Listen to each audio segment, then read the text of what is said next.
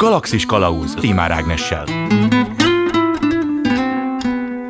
Kellemes délutánt kívánok, ez itt a Galaxis Kalauz 224. epizódja a mikrofonnál Tímár Ágnes. Az előző adást a hajók téli álmával zártuk. Horváth József hajóskapitány elsősorban a 19. századi gőzhajók pihentetéséről, jégtől óvásáról mesélt, de kitértünk arra is, hogy vajon a hideg ellen is védekezve valamilyen módon becsomagolják-e a hajókat. Kiderült, hogy a nagyméretű hajóknál ez elképzelhetetlen, azonban a kisebb sportvitorlások gyakran kapnak mondjuk úgy ruhát. Nagyon nem véletlenül használtam ezt a kifejezést, ugyanis amikor szóba került a múlt héten, hogy beborítják-e a hajókat, én már láttam is magam előtt egy körbe kötött horgolt csónakot. Ez gondolom nem véletlen, hiszen egyre gyakrabban találkozunk olyan tárgyakkal, utcabútorokkal, fákkal, amelyet lelkes kézi munkázók felöltöztettek. Néhány éve még csak mémek formájában láttunk a közösségi oldalakon olyan képeket, amelyek a formát tökéletesen követve körbekötött foteleket és autókat ábrázoltak, és a fotó mellett a nagyi nagyon unatkozott vagy hasonló mondat szerepelt. Már azonban egészen elterjedt lett a gerilla kötés. 2005 óta június második csütörtöke a nyilvános kötés világnapja, ezt ünneplik meg a kötés és horgolás szerelmesei azzal, hogy izgalmas színkombinációkkal és mintákkal elkészített kézi munkákkal borítják be például a lámpaoszlopokat vagy a padokat, hogy így vigyenek némi vidámságot a városképbe és éljék meg kreativitásukat. Rutkai Bori mondhatni megelőzte a világtrendet, amikor körbehorgolta a saját porszívó produkcióját, bár tény, hogy ő egészen más indítatásból tette, de nem kevesebb kreativitással vagy színnel, ami különben is védjegye a művésznek. A gerilla kézi munkázásban azonban valószínűleg nem venne részt, mert nagyon szereti és félti a munkáit, és fájna a szíve, ha az időjárás például tönkre tenné őket. Első megálló A vonalban Rutkai Bori énekes képzőművész van velem, szia! Sziasztok, hello! Lehet azt mondani, hogy a legtöbben énekesként ismernek azért, mert az egy szélesebb körű dolog, vagy azért, mert abban aktívabb vagy, vagy ezt teljesen rosszul látom, mind a két mondjuk munkakörödben, hogyha lehet így mondani, ugyanannyira ismert, vagy legfeljebb nem feltétlenül ugyanabban a közönségben? Látható, az énekesi minőségemben vagyok inkább mostanában, és mindig próbálok, próbálok rávilágítani arra, hogy festek is, meg horgolok is, például gyerekkoncerteken el szoktam mondani, hogy a jobb kezemmel, és akkor felmutatom a kezemet, ezzel a kézzel festem a mesekönyveinket, amit a, a számmal írok, és ugyanezzel a kézzel horgolom is a bábokat hozzá, és hát nem csak a mesekönyv illusztrációkat, hanem most például lesz egy felnőtt kiállítás is, ahova festek képeket, úgyhogy hát próbálom ezt is itt mutogatni, erősíteni, hogy ez is van a tarsolyomban. Hát mi is most ezt fogjuk erősíteni, mert abszolút a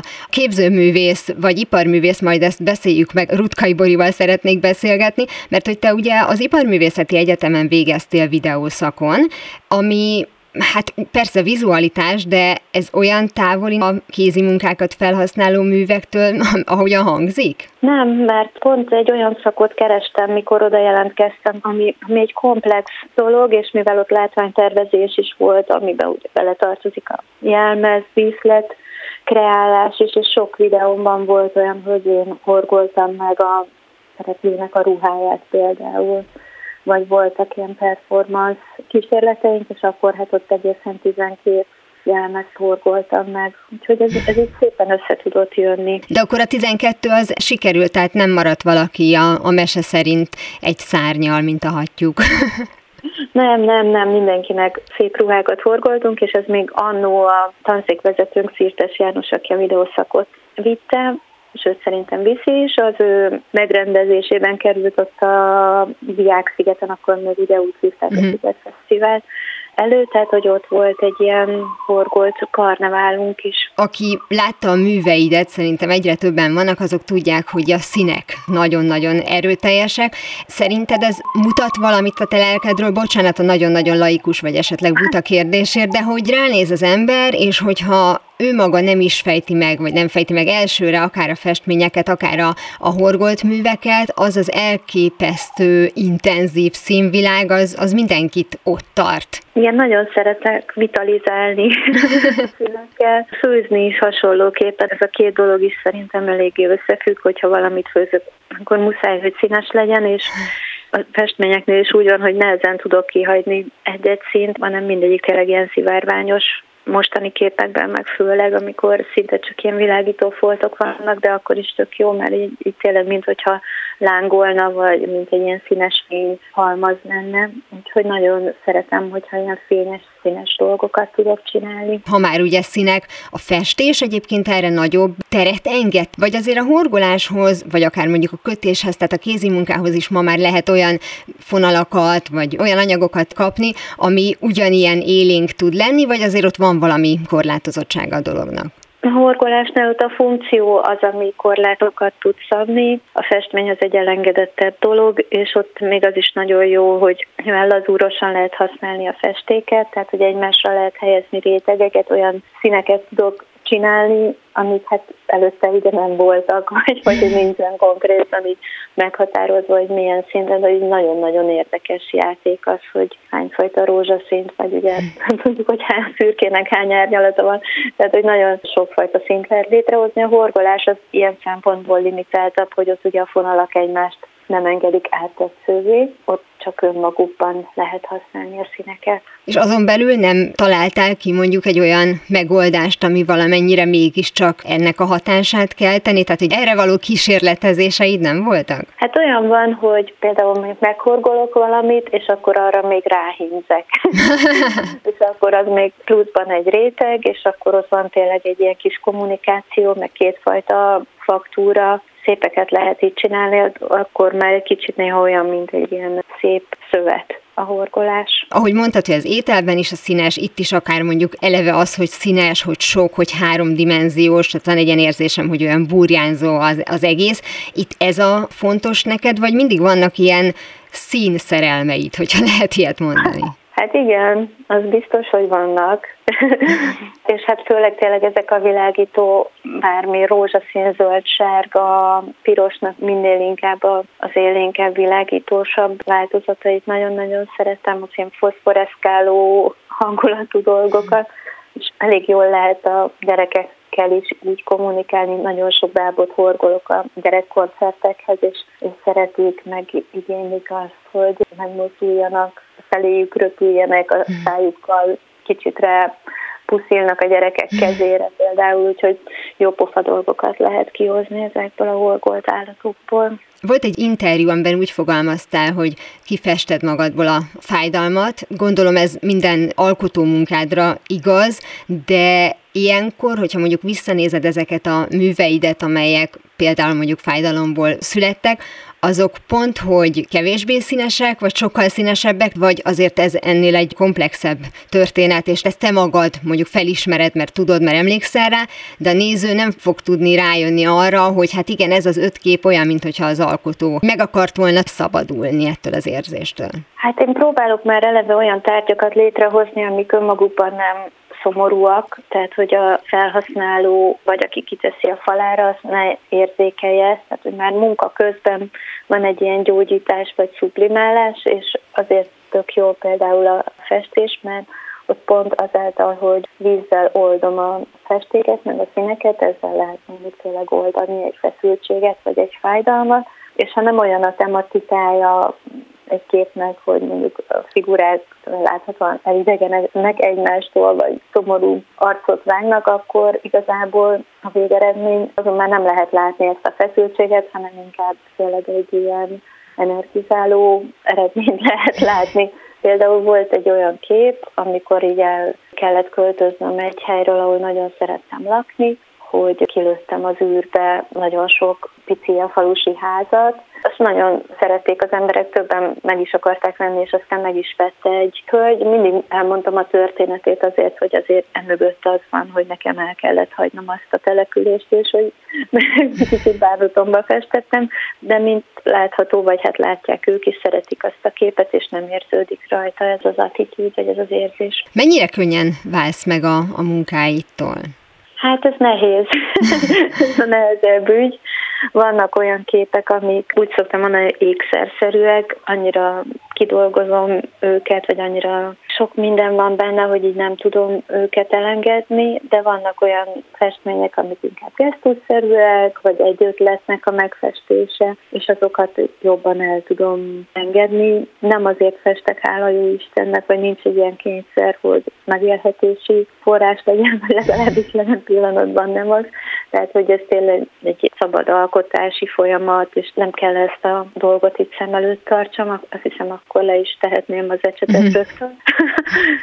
Úgyhogy inkább tényleg az szokott lenni a baj, hogy így van egy kiállítás, akkor jönnek az emberek, hogy szeretném megvenni ezt és ezt és ezt a képet, és mondom, és igen, azok pont nem aladóak, mert azokat nagyon szeretem, de vegyem meg azt és ezt és ezt. A beszélgetés elején ugye említettem azt, hogy képzőművész nek titulálnak mindenhol, ugye hát a festés alapján teljesen jogosan, ellenben ugye iparművészetit végeztél, mondjuk én nem tudom, hogy itt a kettő között vannak-e nagyon éles határvonalak, de hogyha választani kell, akkor a festmények alapján vagy képzőművész, és mondjuk a kézi munkákat felhasználó műveid alapján pedig iparművész? Hát igen, amúgy is borzasztóan nehéz ugye engem definiálni, mert még közben szöveget írok, mesét írok, éneklek, dalt, szex, hogy borzasztó sok minden van, és erre a nagyon csúnya őszművész szó szokott megfelelő lenni. Mivel nem végeztem a képzőt, viszont nem is annyira iparművészet, amit csinálok, hát így feladom, tehát a vizuális alkotó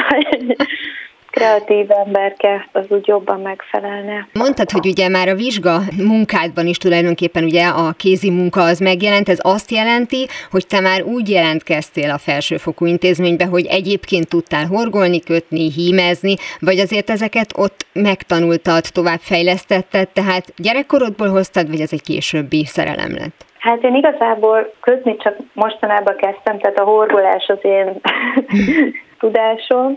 Azt gyerekkoromban igen nagymamámtól tanultam, és aztán később jártam a múlt textil szakra is, rendes gimnáziumot végeztem, és utána még jártam a képzőművészeti szakközépnek ilyen esti tanszékére, még a, az ipar előtt, és akkor ott félni tanultam, szerettem mindig a textilekkel így foglalatoskodni, és hát olyan még az iparra nekünk kellett, hogy a kamera használat, meg forgatókönyvírás, meg festés, rajzolás, három dimenzióban való téralkotás, tehát sok minden kellett ahhoz, hogy felvehessenek minket. Azt gondolom, hogy akkor ez elengedhetetlen, hogy tényleg megjelenjen a diverzitás a művészetedben, mert hogy ettől könnyebben tudod belevinni talán saját magadat, mert hogy egész egyszerűen összetettebb a dolog.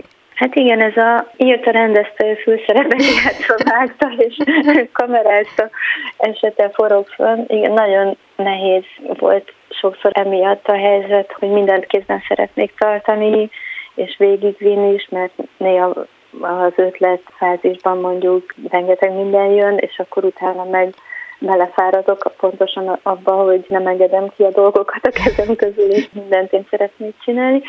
De azért szerencsére most már például ezt megtanultam, hogy a feladatokat jobb, hogyha megosztom nálam ügyesebb vagy gyorsabb pontosabb emberekkel, úgyhogy így, így már kellemesebb azért ezt a diverzitást elviselni. Tehát, hogy neked ezt is meg kellett tanulni, hogy megszületik egy gondolat, közben még át is alakul, és mindenki más is hangolódjon rá erre, hogyha átvette mondjuk a vágást, átvette a, nem tudom, a kamerakezelést, már amiket ugye oda szoktál adni. Hát igen, ez, ez egy külön tanulás, meg kémia, úgy alakítani ki egy, egy stábot, hogy így érezzem azt, hogy össze tudunk hangolódni zsigerileg, vagy szellemileg, szívdobanásilag, de sok mindent csináltunk kollektív munkába, videó, klippektől kezdve lemezekig, ahol több emberrel kell összehangolódva dolgozni, de hogyha ez megvan, akkor az legalább olyan élvezetes, mint mikor az ember minden funkciót maga csinál.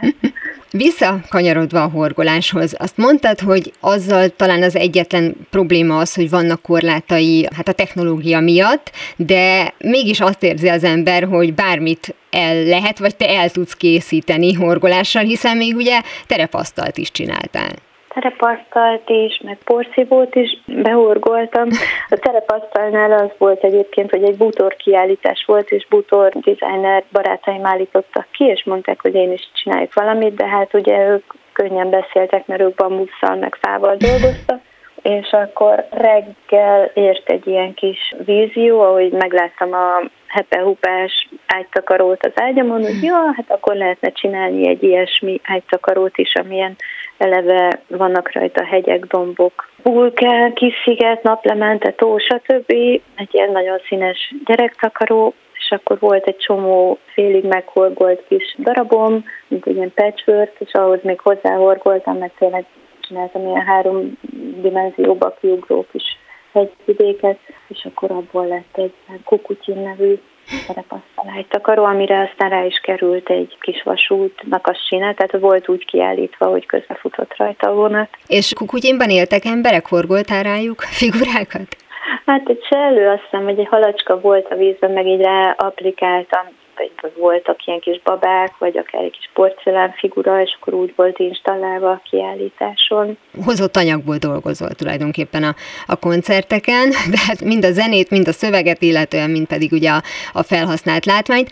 Hogyha valaki mondjuk különböző arccal rendelkező figurákat készít, akármilyen technikával, legtöbbször azt szokta mondani, hogy hát az arca legfontosabb, mert aztán attól lesz valamilyen egy figura. Nem tudom, hogy ez neked egy ilyen kritikusabb pont a bábon belül, vagy a babán belül, vagy te ugyanannyira nagy figyelmet fordítasz a, a különböző részeire, tehát hogy mennyire fontos az, hogy az arca milyen legyen. Az arc az csak olyan szempontból fontos, vagy hát a csakot azt most kihúzhatjuk ebből a mondatból, hogy jó indulatú legyen a báb, hogy aranyos kisugárzása legyen, mert ugye el lehet rontani, hogyha valami, tudom én, kicsit ilyen démonikusabb, tehát hogy arra, hogy nagyon ügyelek, hogy jó kisugárzása legyen a szemének, meg a arc berendezésének, de azért legtöbb esetben én valami kitalált lény, tehát hogy nem ember, hanem inkább ilyen állatfigurát, vagy mese állatfigurát hordok, mint például a sárkánynyergány, vagy ilyesmi, és akkor ott azért a, a funkció is fontos, hogy fel tudjon repülni, vagy a, vagy a csőrével, szájával hogyan tud mozogni, mert hogy azt is jobban ki kell találni. Ezek a figurák, akiket viszel az előadásokra, a koncertekre, valamilyen tematika szerint összekapcsolódnak, hogyha mondjuk az egyik lemezedet játszod, akkor az egyik csoport érkezik veled, amikor a másikat, akkor a másik. Ezt azért kérdezem, mert ugye akár mondjuk a festészetben is, és ugye már ezt kiderült, hogy ugyanannyira érint téged, ott szokták mondani, hogy vannak összekapcsolódó művek, amik mondjuk nem is csak egy tematikába tartoznak, hanem akár mondjuk egymás folytatásai. Ezt a horgolásnál például észreveszed, akár a báboknál, akár hogyha valami más csinálsz, hogy, hogy valamilyen módon összetartozik néhány mű. Igen, meg így egymást is indukálják, azt mhm. hiszem ez a jó szóra. Amúgy meg, mivel mindig vegyes repertoárt játszunk, tehát az öt lemezről vegyítem a dalokat, ezért minden koncert előtt át kell nézem, hogy amiről szeretnék énekelni a gyerekeknek, akkor az ahhoz tartozó báb vagy kellék meg legyen, mert ráadásul nem csak az van, hogy bábok, hanem vannak sapik is, mondjuk úgy, úgy szoktam becézni néha, hogy kutyaparóka, ami azt jelenti, hogy van egy ilyen kutya füle ellátott a sapó, és akkor van a jó dolga, van a Spániának című dalunk, amiben van uszkár is, meg pillangó és meg egyéb, egyéb állatok, és akkor az ahhoz tartozó állatnak a sapját a gyerekek veszik föl, hogy ők is bevonódnak a mesébe, ők is átalakulnak, de tényleg ez így cirkulál, és mivel az van ugye, hogy a, vannak a lemezekhez mesekönyvek, amit mondtam az elején, amiket festek is, ezért az a folyamat ennek az egésznek, hogy megvannak a dalok, akkor megfestem hozzá az illusztrációt, és akkor utána jönnek a bábok, vagy, vagy az ilyen jelmezes kiegészítők, és akkor néha egy-egy sztori persze így összefonódik, vagy tovább megy egy következő lemezre is felbukkan, ez az, úgyhogy igen, van ez a körkörös mozgás is a témák között. És az is benne van, hogy mondjuk a könyv, illetve a lemezen lévő megrajzolt figura az olyan módon előzménye a később meghorgoltnak, hogy lényegében azt horgolod meg, amit lerajzoltál. Hát igen, azért közben-közben átalakult, tehát van, vannak, vannak olyan illusztrációk, amik kanyarba sincsenek azzal, amit aztán megforgoltam, mert lehet, hogy a bábnak egy kicsit kifejezőbbnek, meg vidámabbnak kell lennie, mint ott a könyvben egy egyszerűbb figurálnak. Például van a Rizi Bizi bácsi meg a néni, akik a mesekönyvben ilyen nyugdíjas házaspár, de a báb, amit horgoltam, azok inkább ilyen fiatal apukára, anyukára hasonlító, mozgékonyabb típusú bábok lettek. hogyha festészetről van szó, akkor nem kell senkit sem meggyőzni arról, hogy a művész valamit el akart ezzel mondani. Hát ezt már korábban ugye tisztáztuk, hogy akár mondjuk egy egészen direkt kifejezés, mondjuk a költözéseddel kapcsolatos kép, a horgolásban, tehát a kézi munkában lehet, találsz, vagy eleve valamilyen, mondjuk úgy, hogy üzenet, valami tartalom megjelenik, vagy a horgolás az azért jó, mert abban ad hozzá az adott munkához, hogy van egy érdekes textúrája. Hát ugyanúgy lehet kifejezni vele témát is, meg én azt szeretem a horgolásban, hogy tényleg mindig van valami funkciója, tehát hogy nem csak egy dekoratív felület. Nagyon sok olyat látunk manapság horgolásban, divatos horgolásban, hogy mit tudom, behorgolnak egy fát, vagy uh-huh. behorgolnak egy, mit tudom én, amivel nincsen semmi bajom, csak jön néhány eső, és az csúnya lesz, mm-hmm. funkciós lesz, és miatt én, én mindig szeretem azért megtalálni azt, hogy olyan praktikus háttere legyen egy horgolásnak, hogy ne legyen csak ilyen porfogó jellegű. Emiatt szerencsém van, hogy szinte tényleg hetente mondjuk a bábukat tudom használni a koncerteken, és nem kell ezt elszenvednem ezt a dolgot de hát lehet komolyabb dolgokat is, mert úgy komolyabb dolgokat, hogy festményszerű dolgokat is lehet horgolni, vagy lehet olyan ruhát horgolni, amiben lehet akár egy egész meseszerű dolgot bele hímezni, vagy megformálni, olyan jelmezeket is csináltam, amik kifejeztek mondjuk egy, egy nő típust, vagy női energiát, hogy például van a Bivai Bolya nevű kitalált lényem, aki egy nő, akinek minden szerve szív, mert a szív alakú, és akkor neki egy olyan ruhát készítettem, vagy hát magamnak tulajdonképpen, hogy ugye nem csak a szíve, szív alakú, hanem a tüdeje, mája, egyéb szervei, és akkor ez a a ruhán ilyen szép, klasszikus módon, mint egy ilyen röngel felvétel, ez így meg tudott jelenni. Persze nem ilyen biológiai formában, de stilizált formában jelentek meg a ruhában. Egyébként ezek a ruhák is horgolva vannak, vagy azáltal, hogy ezt a textiles tanfolyamot is elvégezted, varsz is? Varrok is, de ezek horgolt jelmezek. Mondtad ezt a fákat behorgolnak, meg lehet látni például a kolotkónak a kis szobraira szoktak néha rakni télen sállat.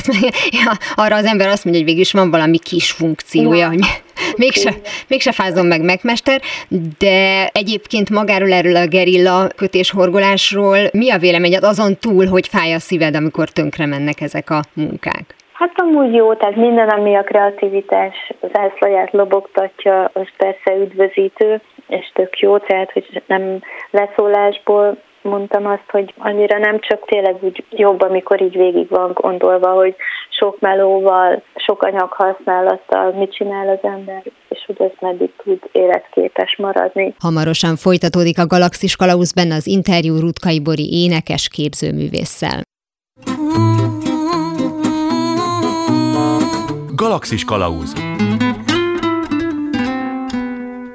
Ez itt továbbra is a Galaxis Kalauzén Tímár Ágnes vagyok. Folytatom a beszélgetést Rutkai Bori énekes képzőművésszel, aki többek között mesél bábjairól és azok koncertjein való vendégszerepléséről. Volt egy kiállítás, jótékonysági aukció, és oda egy pici képet festettem, és ott egy elég híres művész megdicsért, csak mondta, hogy miért nem festek nagyobb képeket.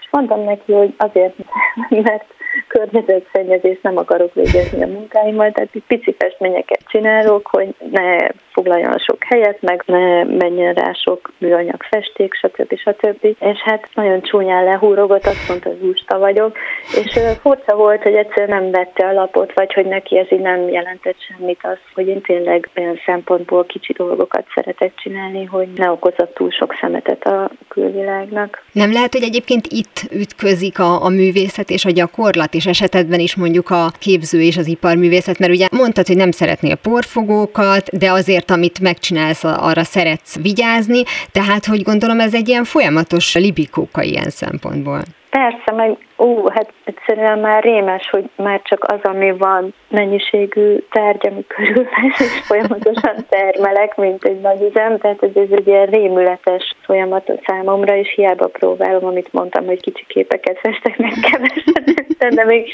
még így is több lakásnyi alkotás van, és hát azért tényleg majd megpróbálom eladogatni őket, hogy legalább másoknak örömet szerezzen, és kevesebb port mellam fogja. De hát igen, azért próbálom néha az alkotói energiát takarításba és főzésbe és olyan dolgokba átvezetni, amik nem, nem annyira tájtermelőek. Ha már mondtad a takarítást, én emlékszem, hogy pont itt, és Gálvölgy Jánosnak mondtad az ötösben ezt a bizonyos porszívó körbehorgolást, és megkérdezte, hogy miért, és azt mondta, hogy azért, mert nem szeretsz porszívózni, de hát gondolom azért ennél kicsit erőteljesebb volt valamilyen impulzus, ami alapján nekiálltál az volt igazából, hogy porszívó szelidítést szerettem volna létrehozni, mert a porszívó számomra az mindig tényleg egy olyan munkaeszköz, amivel csak így elbotlok a ormányában, meg a kábeljében, tehát hogy így folyamatosan bénázok vele. Amúgy szeretem a tisztaságot, de tényleg a partvist az előnyösebb eszköznek, vagy hát nekem kézre esőbbnek gondolom, mint a porszívót, és akkor gondoltam, hogy Hát, hogyha behorgolom a porszívót, akkor ez már egy ilyen barátságosabb tétele, de persze az volt a valós oka, hogy volt egy előadásunk Berlinben a felnőtt zenekarommal, és akkor oda mint egy ilyen műtárgyat szerettem volna ezt megcsinálni, mert hogy a porszívó buggás, ami hát ugye egy hang tulajdonképpen, de egy jelrezgő, tehát azért hang van benne, arra énekeltem, tehát bekapcsoltam a porszívót, és akkor az volt az alaphangom. Azóta gondolom porszívóként nem használod őt már. Hát utána lett egy csere, tehát hogy volt pont egy hasonló fazonú, de elromlott porszívónk, amiből kiszedtük a motorját, és akkor gyerekkoncertre már azt hittem, de a porszívó ruháját ráhúztam egy kibelezett porszívóra. Ott van egy porszívós számunk, és ennek a porszívónak a csöve egy kesztyűbe végződik, és akkor a gyerekeknek így a fejét le tudom vele porszívózni, persze előtte mindig megmondom nekik, hogy aki nem akarja, hogy még simít csak a mhm. fején, az tegye a kezét a fejére, és akkor látom, hogy hova tudok menni, de valaki meg nagyon szereti, mhm. hogy van egy ilyen kis játék, és akkor, hogy a, tudom én, a szomorúságot, vagy a nehéz gondolatokat ki tudom porszívózni a fejükből, és aki szeretné, akkor az hagyja magát, persze a felnőttek is, nem csak a gyerek. Ezt akartam mondani, hogy erre jelentkeznék. Tehát... Igen, igen, és rendesen ezt fogom a porszívót, és akkor körbejárom a termet, és szépen végig gyógyítom a csapatot, igen. Kötni viszont mostanában kezdtél el. Ez azt jelenti, hogy ahogy annak idején horgolni, ugye hát az alapoktól kezdtél, most a kötésnél is ott tartasz, hogy meg kellett tanulnod azt, hogy egy sima egyfordított, készültek mondjuk azóta már nem tudom, pulcsik, és majd utána lehet már a, a kreatív részét is belevinni, amikor már teljesen elsajátítottad magát a technológiát. Hát elvileg igen, de ugye a horgolósok meg a kötősök, ezt meg is szoktuk egymás között állapítani, hogy ez két különfajta embertípus.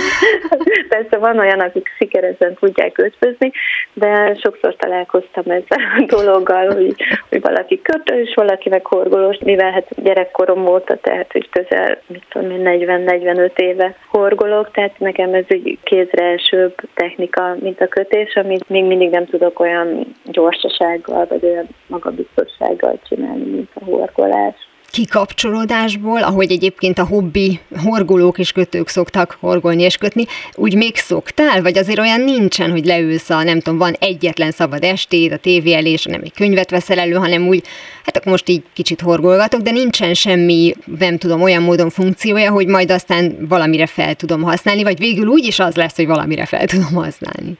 Hát igen, az általában kampányszerűen horgolok, tehát amikor kell egy új bábot is, például most lesz egy olyan koncert, amihez kellenek új szereplők, és akkor muszáj lesz horgoljak. Viszont az van, hogy én rájöttem, vagy hát ez régi, pont mikor még azon a településen laktam, amiről festettem azokat a házikókat, tehát nagyon sokat vonatoztam, és valahogy nekem összekötődött az utazás, főleg a vonattal való utazás és a horgolásnak az élménye. Tehát volt, volt olyan például, hogy tévém nincs, tehát hogy az a módozat ki van csukva, mm-hmm. hogy tévé előtt horgoljak, viszont olyan már volt, hogy mondjuk elmentem Székesfehérvárig, vagy a Balatonig, hogy meghorgoljak valamit, mert, mert sokkal jobban tudok, mert akkor nem járkálok ki a konyhába, így tudom én nasizni, hanem, hanem ülök a vonaton, és hát ott muszáj lesz horgolni. Viszont az a probléma, hogy múltkor is ezt műveltem, és erre hát ismerőssel találkoztam a vonaton, aki aztán exkuzálta is magát, hogy miatta nem tudtam megforgolni, amit akartam.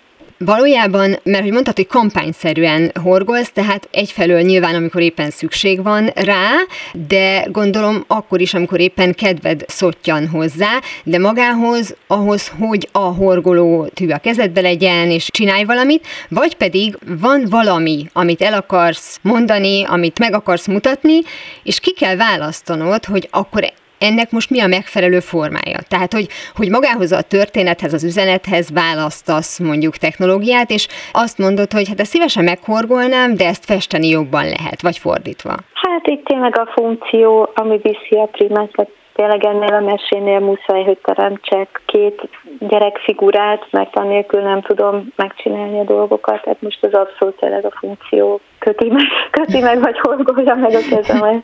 Zárásul csak egyetlen dolog, szerinted ezek a típusú kézi munkák, mint a horgolás vagy a kötés, még ma is úgy élnek a köztudatban, hogy még hogyha művészi szinten is űzi valaki, ez olyan női dolog? Hát a szerencsére kezd kicsit lazulni, meg ugye a Waldorf suliba ott a fiúk is, hála jó Istennek, horgolnak, tehát hogy nincs egy ilyen kizárása, és tudom ajánlani a, a fiúknak, férfiaknak is, mert egy baromi jó idegnyugtató folyamat, tehát hogy erről talán nem is beszéltünk, hogy egy nagyon-nagyon jó meditatív kikapcsolódás közben lehet gondolkozni az élet nagy dolgain, meg el lehet repülni, vagy le lehet lazulni azáltal, hogy az ember belefeledkezik ebbe a folyamatba. Igen, és ez nemtől független, hogy az ember ezt használja Igen. a meditációnak. Nagyon szépen köszönöm, hogy mindezeket elmondtad. Rutkai Bori volt a vendégem, képzőművész, iparművész, énekes, akinek a zenéivel és a bábjaival is lehet majd találkozni. Ezek szerint a közeljövőben is több helyen. Igen, igen, koncertek lesznek. Például anyák napján lesz egy speciális koncertünk Danny Bay nevű amerikai énekessel, aki magyarul szokott mesélni gyerekeknek, és vele lesz egy közös koncertünk, és akkor oda például fogok új pádokat horkolni. Nagyon szépen köszönöm, hogy beszélgettél velem. Én köszönöm, megtisztelő volt, és mindenkinek jó horgolást kívánok. Ted vagy ne tedd, de ne próbáld. Arról vitatkozhatnánk, hogy könnyebb vagy nehezebb kötőtű és fonal helyett photoshoppal felöltöztetni a mozdulatlan tárgyakat, akik ugye hiába kérjük őket, nem emelik fel a karjukat, nem fordulnak meg, hogy hatékonyabban dolgozhasson a művész. Maradjunk abban, hogy mindkettő türelmet és kreativitást igényel, több mint tíz éve egy fotós és egy retusőr gondolt egyet, és hipsternek öltöztette a Louvre szobrait. Itt azonban nem gerilla akcióról volt szó, hiszen a műveket megközelíteni sem lehet, nem hogy próbababásat játszani velük. Leo Kellár és Alexi Perszáni a számítógépes megoldást választotta, minden esetre így is szórakoztató végignézni az eredményt. Elég csak a böngészünkbe a Hipsters in Stone kifejezést beírni, és már is láthatjuk a több száz éves műremekeket napszemüvegben vagy éppen baseball sapkában. A két úr, aki utólagos divat kiegészítéssel látta el a világhíres szobrokat, még nem is sejtette, hogy jó tíz évvel később egy bizonyos Dávidot egészen más célból akarnak felöltöztetni egyesek akkor talán bele sem fogtak volna a munkába, de hagyjuk is. Férfiak lévén a monitor előtt elkövetett csíny sokak számára könnyebben elképzelhető, mintha valóban kötésbe és horgolásba fogtak volna. Ez a sztereotipizálás egyre ritkább, de valójában az sem teljesen érthető, hogy miért alakult ki, hiszen egykor a kötés sokkal inkább volt a férfiak feladata. Nevezetesen a viking harcosok a 8. és 11. század között maguk készítették el kötött strapabíró ruházatukat. A technika a következő évszázadokban változott, egy valami azonban maradt, míg a kora újkorban is a férfi privilégiuma volt a kötés. Az 1527-ben Párizsban alakult első kötőcéhbe például nem is léphettek be nők. A 16. század végén a kötőgépek megjelenésével már a hölgyek kedvtelésévé válhatott a kézi munka e fajtája, ugyanakkor a férfiak bizonyos országokban továbbra sem átallottak kötni. Skóciában a 17. és a 18. században a jobbára a zord időjárási viszonyok között halászatból élő férfiak ruhatárának elengedhetetlen darabja volt a gyapjúból készült szvetter, amelyet sokszor maguk készítettek el. És ha azt gondolnánk, hogy erről amint lehetett leszoktak, csak részben van igazunk, Ma is vannak olyan kötőcsoportok még, illetve már a világ minden pontján, amelyeknek férfiak a tagjai. Második megálló. A vonalban Súlyok Levente van velem a Magyar Foltvarró cég elnöke. Szia! Szia! Én ugye egy kötéssel kapcsolatos téma miatt kerestelek meg annak idején, és úgy találtam rád, hogy egy Facebook csoport tagja voltál, ez a Men Who Need, tehát a, azok a férfiak, akik kötnek, bár már akkor is ugye mondtad nekem, hogy a kötés az ilyen mellékes, te inkább horgolni szeretsz, vagy akkor éppen ugye horgoltál, ráadásul pont akkor dolgoztál éppen egy hatalmas mandalán, az elkészült? Azt félretettem, különböző okok miatt, de nincs a láda mélyére sugasztva, tehát hogy igazából bármikor, amikor kedvem van, akkor tudom folytatni. Ez egyébként jellemző, hogy kedvet kapsz valamihez, elkezded, és akkor, hogyha valamilyen más impulzus ér, és valami más elkezd érdekelni, akkor félreteszed, de utána befejezed. Vagy amit félreteszel, az elég sokáig várja, hogy befejezd. Hát ez változó igazából, tehát hogyha túl sok az impulzus, akkor valószínű, hogy elég sokáig kell a megkezdett daraboknak várakozni a sorban, de egyébként ezt hívjuk úgy is a fotvarásban, a fotvarásban is abszolút jellemző ez, hogy UFO. Ez az UFO, ez ugye így magyarul különösen mókás jelentőséggel bír, mert ugye sokan azt hiszik, hogy az az UFO, ami ilyen meg nem magyarázott dolog, de igazából ez az angol rövidítésből eredez az unfinished object, tehát befejezetlen tárgy, és hát van egy jó pár. Amihez kedvem van, az befejezem, de volt már olyan, amit valaki meglátta, és azt mondta, hogy hú, ezből de jó, valamit lehetne csinálni, azt odaadom. És hát sajnos van, ami a kukába végzi, ami, ami annyira nem. Mármint úgy érted, hogy dolgozol vele, kézi munka, meló van benne, és ránézel, és azt mondod, hogy na jó, ebből én semmi olyasmit nem fogok már tudni csinálni, meg lebontani se érdemes, hogy a fonal meg legyen. Vagy mondjuk a patchworknél, hogy az anyagdarabok megmaradjanak. Hát ez inkább a patchworkre jellemző, hogy sajnos volt már, hogy kidobtam egy pár darabot.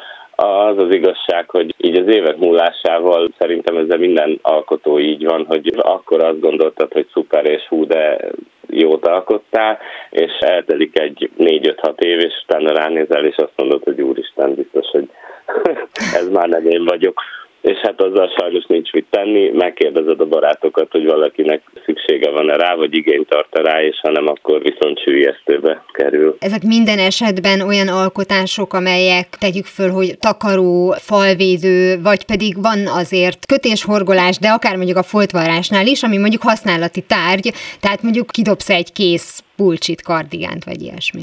Olyat még soha nem csináltam, tehát hogy el se kezdtem. Nekem a kötéshordolás az, az így abszolút nem mondanám hobbimnak, én kézi munkaüzletben dolgoztam, ahol mindig a vásárlók segítséget akartak kérni, de a lányoktól, mert a Levi úgyse tud se kötni, se horgolni, és azt mondtam, hogy már pedig én majd hozzá fogok tudni ehhez szólni, tehát én így tanultam meg kötni és horgolni is YouTube-ról tulajdonképpen.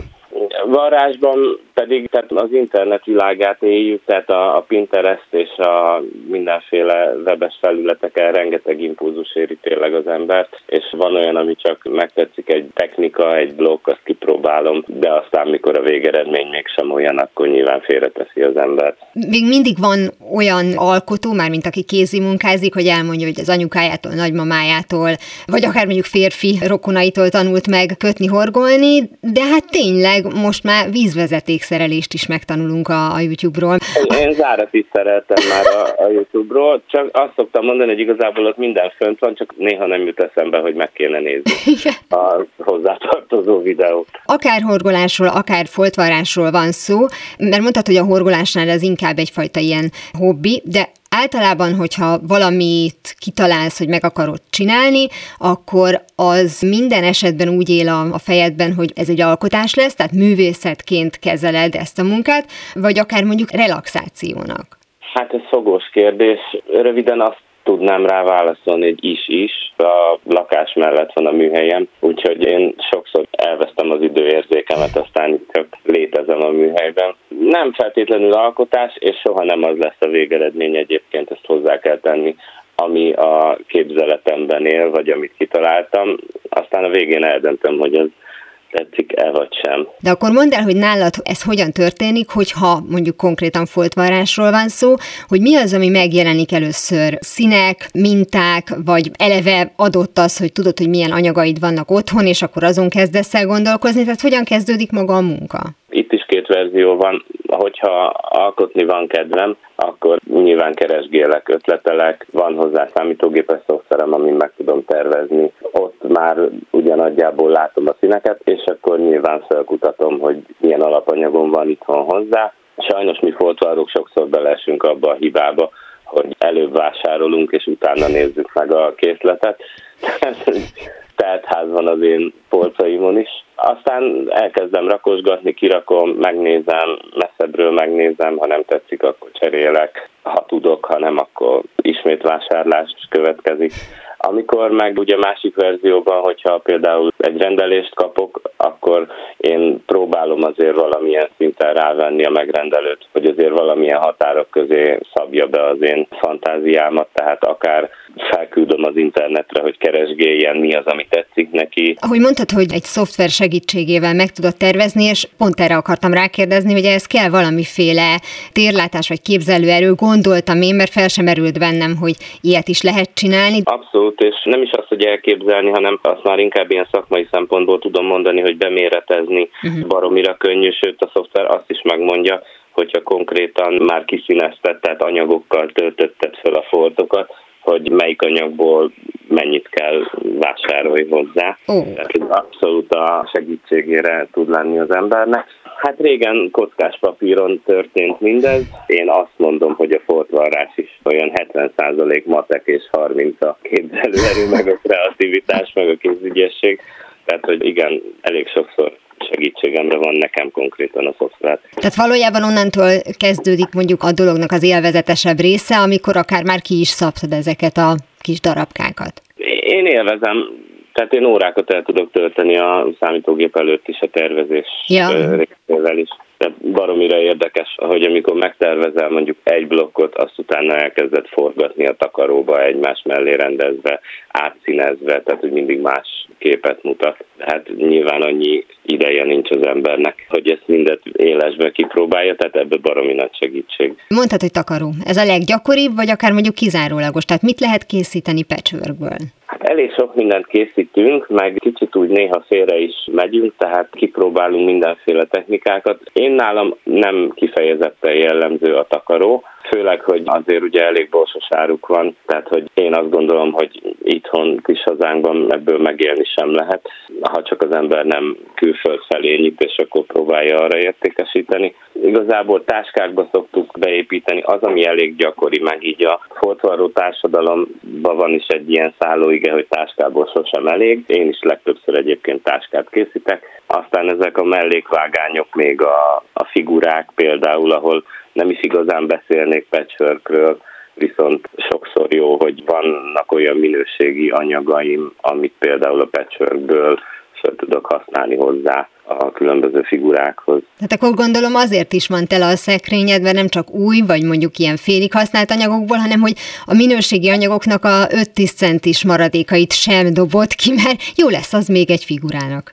Így van, ilyen hulladékos dobozok, sőt én foglalkozom olyannal is, hogy szabásmintákat készítek magyar nyelven, és akkor azt értékesítem, és amikor a leírásba írom ugye, hogy mit hogyan kell elkészíteni, amikor ilyen nagyon pici darabokra van szükség, nem tudom, tényleg ilyen félkörömnyi vagy két-három centis darabok, akkor mindig oda szoktam írni a lányoknak, hogy hogy akkor most lehet elővenni a hulladékos doboz, de valóban tehát, hogy az ilyen féltett kincsekből, kedvenc anyagokból nekem is több olyan dobozom, zacskóm van, amiben őrizgetem őket, tehát tényleg nem dobjuk ki a, a nagyon piciket se. Sőt, van olyan fotvaró barátnőm, akinek konkrétan táborokba szoktuk gyűjteni a pici háromszögeket, mert ő a, az ilyen végletek embere, tehát a, a legutolsó kétszer hármas háromszögeket is képes összevarni.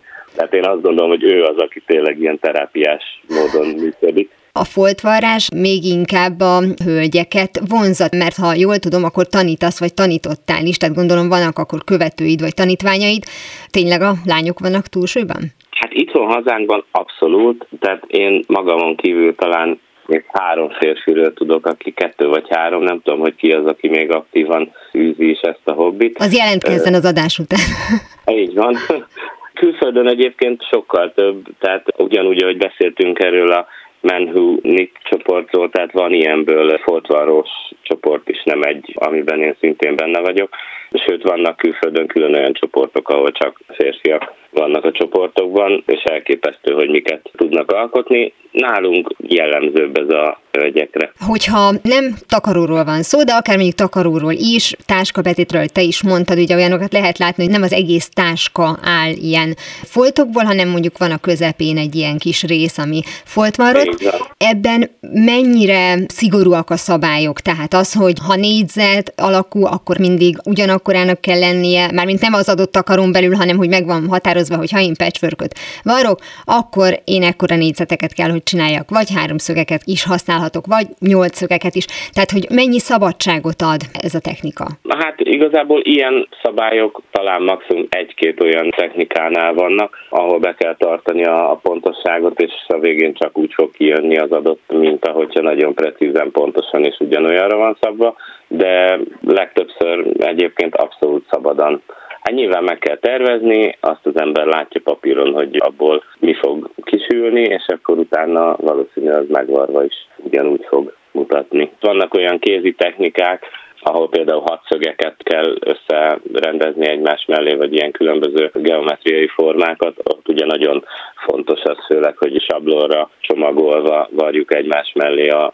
az anyagdarabokat, tehát karton sablon vagy műanyag sablon van benne összevarrásnál, és ott azért elég bosszantó tud lenni, amikor egy-két millivel egyik kisebb vagy nagyobb, mert akkor már is ugye borul az egész. Súlyok Leventével a jövő héten folytatjuk a beszélgetést, és közelebbről is megismerkedünk a foltvarrás művészetével. De egy további interjúból az is kiderül, hogy a 20. század fordulójára még a tulipános ládában őrizgetett kelengyét is utolérte a konfekció, és a divatüzletekben vásárolhattak a férjhez készülő lányok, vagy sokkal inkább az apjuk, különböző méretű és értékű kelengye pakkokat. Mára ennyi volt a Galaxis Kalauz, jövő héten ugyanekkor találkozunk. Hamarosan archívumunkból visszahallgathatják a mai adást is, valamint most már podcast formában is elérhető a műsor. A Rádió és a Galaxis Kalauz Facebook oldalán további érdekességeket találnak, illetve ha még nem tették, iratkozzanak fel YouTube csatornánkra. Köszöni a figyelmüket a szerkesztő műsorvezető Tímár Ágnes. Viszont hallásra! Viszlát, és kösz a halakat! Ez volt a Galaxis Kalauz. Timár Ágnes műsorát hallották.